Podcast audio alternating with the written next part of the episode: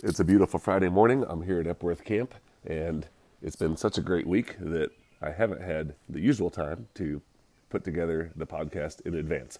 And so for today, I not only have a little bit of a sinus drainage due to, I think, being awake too long each night, but also I'm actually recording this this morning at about 6 a.m., sitting out here on the porch of the lodge at Epworth Camp in Greenville, Illinois. And it's a, a beautiful day. And I want to share just a little bit about calling and following. A little Bible lesson that we had with some of the middle schoolers here during the week. And so I hope that you can follow along with me in this. It comes from Matthew chapter 4, verse 18. One day, as Jesus was walking along the shore of the Sea of Galilee, he saw two brothers, Simon, also called Peter, and Andrew, throwing a net into the water, for they fished for a living. Jesus called out to them, Come follow me, and I will show you how to fish for people and they left their nets at once and followed him. A little farther up the shore, he saw two other brothers, James and John, sitting in a boat with their father, Zebedee, repairing their nets, and he called them to come too. They immediately followed him, leaving their boat and their father behind. Now, the students that we worked with during this passage, there wasn't a curriculum or anything that we had to say to teach. We let the scripture teach us. And we looked at the facts of this scripture. We looked at the comparing of the, the two stories the two brothers being called by Jesus, and we looked at the invitations and the response, the call and the following. So the invitations, if we compared the two, were pretty interesting. Both of them were three words Come, follow me. And then the second one was Jesus called them. And we started thinking about how simple those invitations were, how open ended they were, how they didn't really give a full description of how long or where or anything like that. In the first one, Jesus did say, I'll show you how to fish for men. But in the second one, it was pretty vague. And so the invitation is simple enough that if you are um, in, in God's presence, that his spirit and his presence is so powerful that all Jesus had to say was follow me and they got up and left and that's the second comparison is the response of the people the brothers, two sets of brothers, in fact. And the response was that they um, were immediately getting up and leaving their nets and their boat, and they left with Jesus. They left their work behind. In the second scenario, they left their father behind, and they uh, left their livelihood behind, really. And they pretty much immediately and at once, the scripture says, got up and went.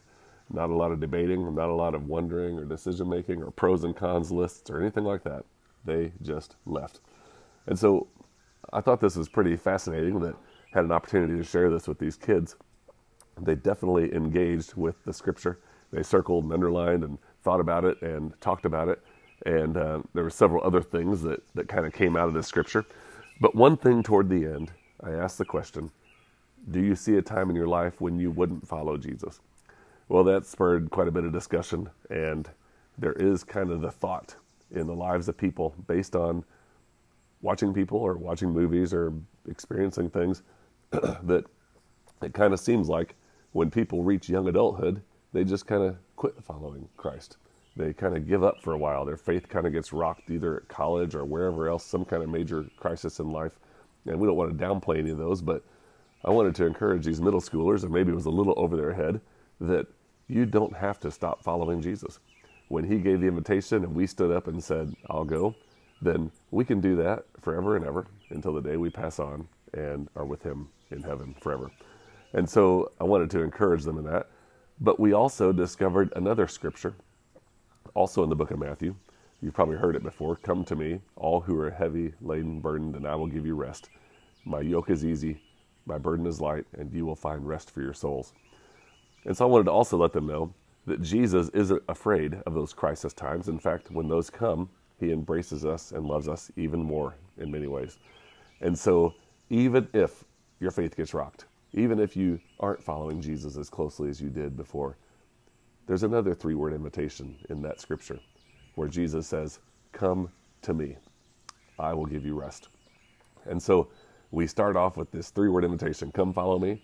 And then if life doesn't go like you exactly thought, look at this next invitation. Come to me. I will give you rest. I think a lot of people need that in life. Well, it's neat to think about the scripture in terms of God's call and the people's response. And I want to make sure that you and I respond like these disciples did very beginning. Immediately, they got up and followed Jesus.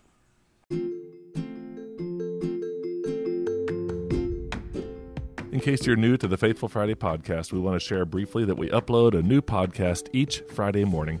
They're usually around five minutes, and we just take a moment to share some scripture and some thoughts, and we're so thankful to have you joining us. If you'd like to find out more about the Faithful Friday podcast, you can visit our ministry website, harvestministryteams.com slash Friday. There you can find back episodes and other information about this ministry. harvestministryteams.com slash Friday.